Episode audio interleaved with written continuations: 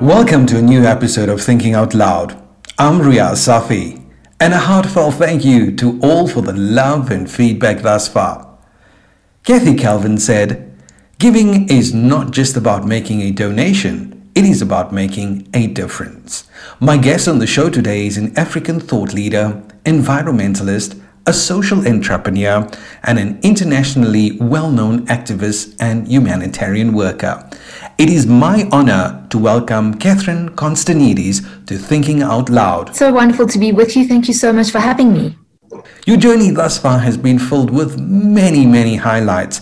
If you were to look back at your journey and share with us some of those moments, how exactly did you get involved in your work as a social activist and a humanitarian worker? Well, I'm glad you're not asking me to share with you what some of my highlights are, because I think I could write books on the highlights, because I'm really privileged to have so many that really fill a lifetime. And so I would share with you where I kind of began and how my work began.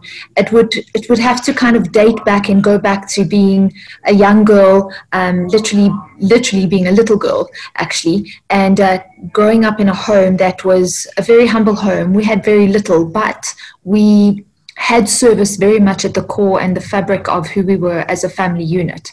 And so community service was part of what we did. It was just who we were as a family. And so I remember many weekends spent going out and playing bingo with old people at old age homes, feeding people during Easter or Christmas, having Christmas lunches at big community halls where people would come in and share meals.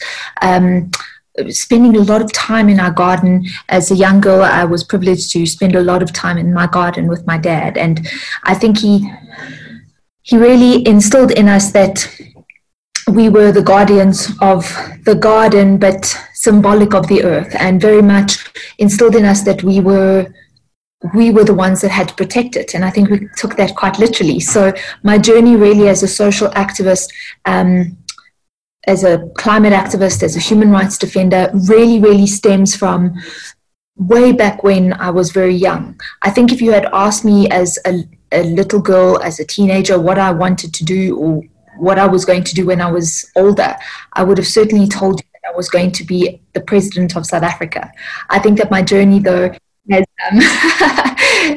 my journey took me on a very different a path that I would not have ordinarily have chosen, but a path that has been rich. It has been so rich with experience, with wisdom, with knowledge, learning and growing as I've gone along.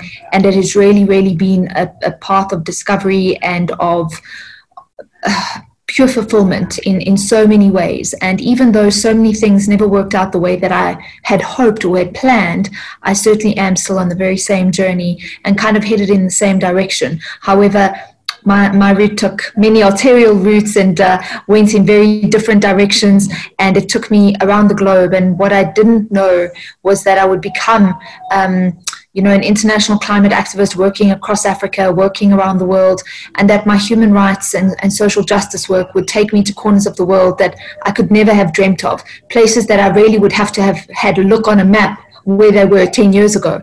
And I'm privileged to have shared so many experiences and extraordinary moments of life with remarkable human beings who are the unknown heroes of societies, of communities, of villages the world over. What an inspirational story indeed. Now, what are some of the projects that you are truly passionate about at present? So I would have to say some of the most important projects, or the most important projects I'm working on currently, of course, without a doubt, my human rights work on the question of Western Sahara and my fight for the self-determination of the Sahrawi people, who still, since 1975 till this day, have still not been given the inalienable right to self-determination and to be able to choose their own future. These people are under military occupation by Morocco and are living under an occupation where colonization still takes place. So in this day and age where we're able to access so much information, we're able to send a man to the moon, we still cannot decolonize the last colony in Africa, and that is the Western Sahara. I work extensively in the Sahrawi refugee camps, which are in southwest Algeria. I frequent those camps and in fact had to come back to South Africa when lockdown happened because the lockdown was announced. But my work and my passion for this is not really a project anymore. It's really a life's mission. And so that work is extremely important to me. And then my work on the environment, on really rewriting the narrative of climate change, environmental security, what that means, and our environmental responsibility as citizens. I think it really talks to a lot of the work on citizenship and my work on really driving how do we actually ask ourselves, how do we become better South Africans? How do we ensure that we are better citizens of a country that we're trying to build?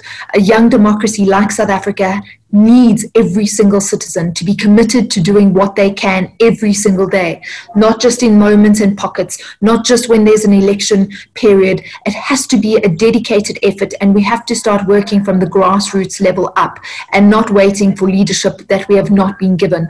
And so I really, really try and drive that as part of my daily existence. So those are the things that I really love to do.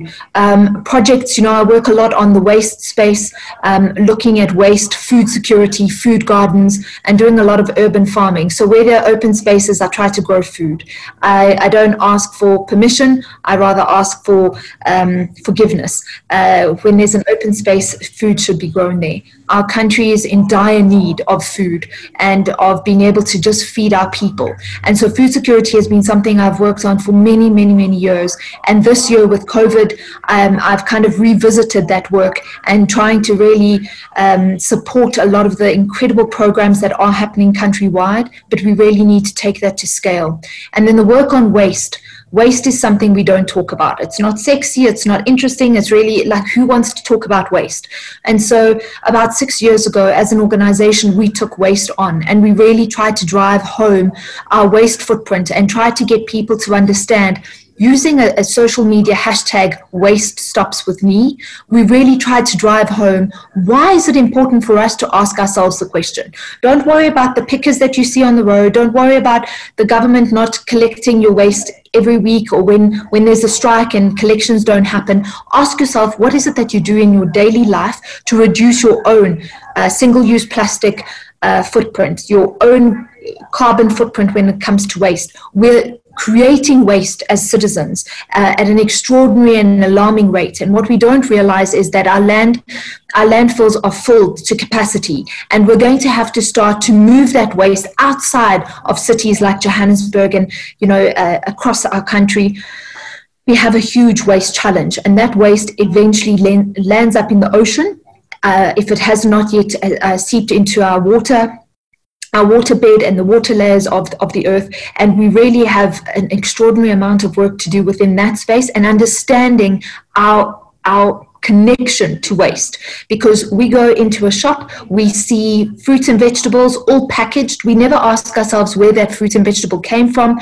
We don't even wonder about the carbon footprint. The fine print says produce of Kenya, produce of Turkey, produce of Spain, etc., etc. We don't ask ourselves the basic questions. And in order to get our economy to recover, the small things that can be done are for us to think about, where are we getting our produce? How is it packaged? Can I reuse that packaging? Am I reusing it? Am I recycling it? Do I support local farmers? Do I support local economies and make sure that I'm adding value back into our local economy? It goes back to citizenship, and we have to start to ask ourselves the question, what is it that we're doing to be better South Africans? Now, to be honest, when I listen to you speak so passionately, makes me want to get up and get involved. In your opinion, how can we make the world a better place? I think you have to ask yourself, are you making the space that you occupy a better place today? Why did you not use today to do something different? Do one thing, change one thing every single day, and try to just lead from where you are. We don't need people to be politicians. We don't need them to occupy corner offices, have exciting and very fancy titles. We need people to be the best version of themselves every single day. So I would really, I would say it's the small things that we forget or take for granted. It's the small things that we can do, each and every one of us. And it's a different thing for every person, but that is what we need to do in order to change the world. We need everyone to really step up to the plate and to challenge themselves personally to be the best that they can be, to really fight against the things that they see that are wrong in their own communities. An example, you know, a couple of weeks back, it was World Cleanup Day.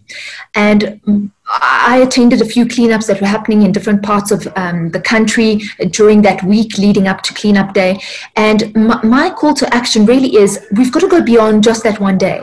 I would truly, truly implore every single person, go out onto your pavement, pick up any pieces of paper that you see. After doing that for a while, go and walk down your street. Clean up just your street. Start to take responsibility.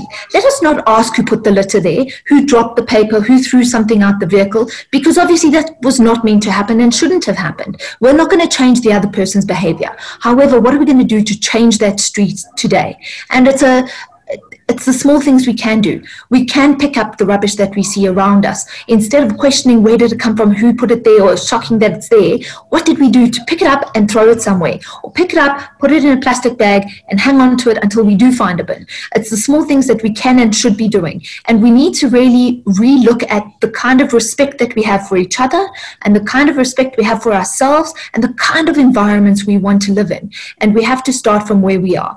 Don't go far. Look just on the pavement where your house is, the street where your apartment might be. Look at the street that you drive down or walk down every single day to catch a taxi, to get a bus, to go to work. And then ask yourself the question, what can you do in your small way every single day to start making the world a better place? I guess it's about taking responsibility, isn't it? Ask not what your country can do for you, but what you can do for your country as well. According to the United Nations, the world is witnessing the highest levels of displacement on record.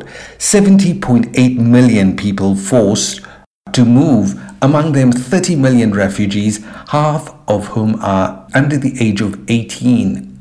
How did we get here? And what, in your opinion, is the solution to resolve this ongoing refugee crisis? The refugee crisis, I think, has really exploded, and those numbers certainly paint that picture and give us a very vivid understanding of what the situation is. I don't know how I don't have an answer as to how we resolve the refugee crisis. However, we have to, I would rather say, how do we question how we deal with it on a daily basis? How do we ensure that refugees are given the respect within our communities and our societies?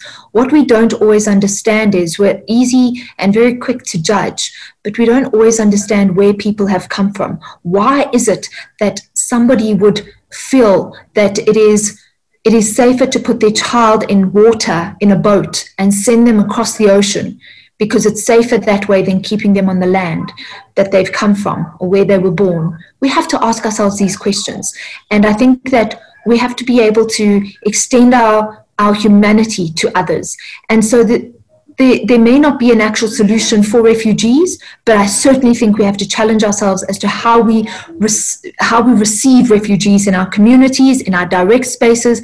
How do we respect them? How do we start to engage with them? And I think that looking at our own continent and our own South African context, we may not have refugees, but we certainly do have foreigners that come from across our borders, across the South African border, from across the continent.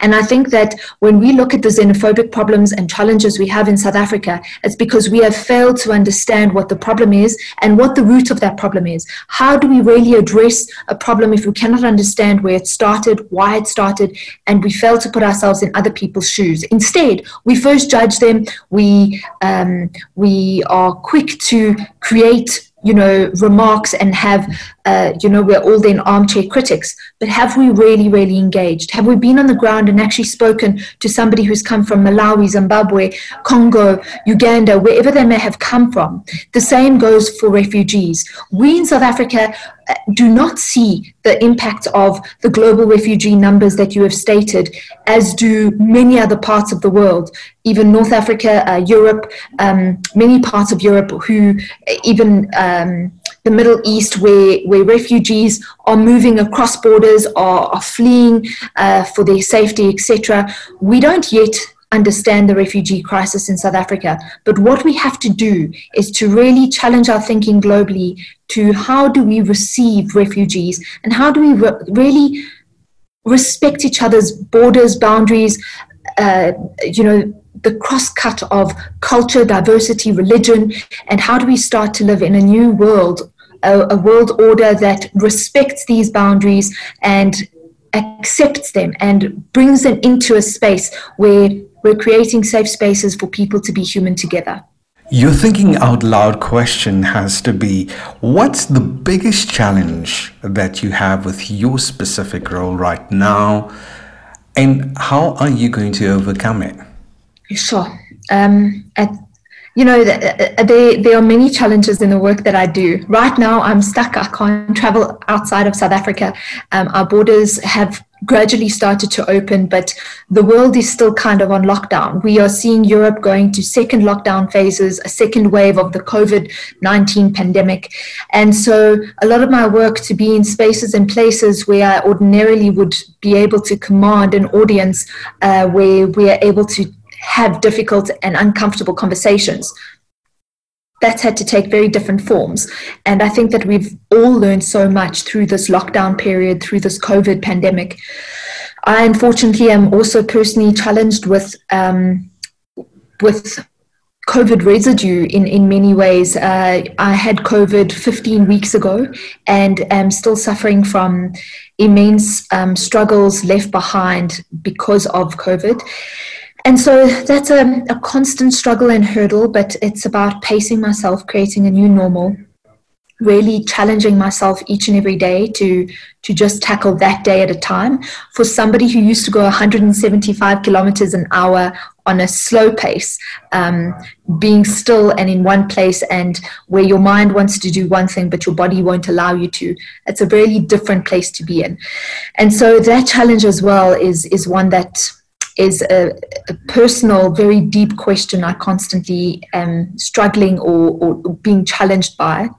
But then when I look at my work, the question of Western Sahara keeps me up at night. And so when I think about this big question, I constantly question what our freedom fighters in South Africa, when they fought for the freedom of our country and the liberation of South Africa from a very dark and evil past, I think of what it required of the human spirit to continue to fight against all odds. And as we continue to fight for the freedom and the self-determination of the people of Western Sahara, I constantly think back to the fact that even in the darkest moments, on a very personal level, for those freedom fighters, they continued to find strength deep within. And so the big question is, how do we constantly find a source of strength to dig deeply, to find hope, and to challenge the very fabric of what society should be, what humanity should look like, and fight for the ideal that very few can understand when you're working against a regime that is doing everything it can, throws all of its resources to ensure that voices such as yours are oppressed, are harassed, and you've got to keep fighting. Last week, I woke up with 750 DMs in my Instagram box and my Twitter account. And that was all engineered by the Moroccan regime, who have me listed as someone that speaks very freely and outwardly against this regime and this occupation. And you have to deal with that mentally, emotionally, and physically in many ways, because you have to get up and you have to continue fighting. You have to stand by the conviction of what you know is true and what you know is right and just. And that takes great courage, it takes great strength, and it takes a very deep place within to find hope and courage on a constant basis. Now, that experience which you relate to me sounds absolutely scary. It must be challenging as a woman to be doing this kind of work and getting involved in such situations. It's difficult. It is really difficult. And, you know, often people say to me, oh, you have to have a thick skin. Yeah, I get it. I understand. But we're human beings. And so being a woman, being vulnerable, just by the very mere fact that you are a woman and, you know, we're exposed to danger in so many ways. We're exposed to violence, especially in South Africa. When you get threats such as these, it's not just about that hard shell. It's about being able to find a mental strength that you know what's going on, you know how it affects you, because you're a person at the end of the day. But you have to find a way to kind of box it and put it on the shelf and know it's there, keep it in sight always, but find a way to continue fighting. It's a difficult struggle, and it's a daily struggle. It's a daily reminder, but you have to keep going. And again, I say it's that conviction of knowing what you're doing and knowing. For me, I think of the children in the refugee camps that I've lived with for 7 years. I think of those children that I've worked with, the young freedom fighters that live under those circumstances. I think of the people in the occupied territories who I'm privileged to know on a personal basis. I have been privileged to be given their stories and being told their stories of torture, of victimization. And I think to myself, I'm just but one small fish in this large ocean. Catherine, a heartfelt thank you to you for making the time and chatting to us on Thinking Out Loud. You have surely been an inspiration to many. Thank you so much, and thank you to everyone who listens to this podcast. I hope it does bring inspiration, and thank you for creating a platform and an opportunity for us to engage in this way. Please share this episode, and remember to press the subscribe button and you will be notified when a new episode is uploaded. Over the next few episodes, we feature a variety of guests who will be helping us find answers to questions we often think about but rarely ask on Thinking Out Loud. Thank you so much for listening. Till the next episode, bye for now.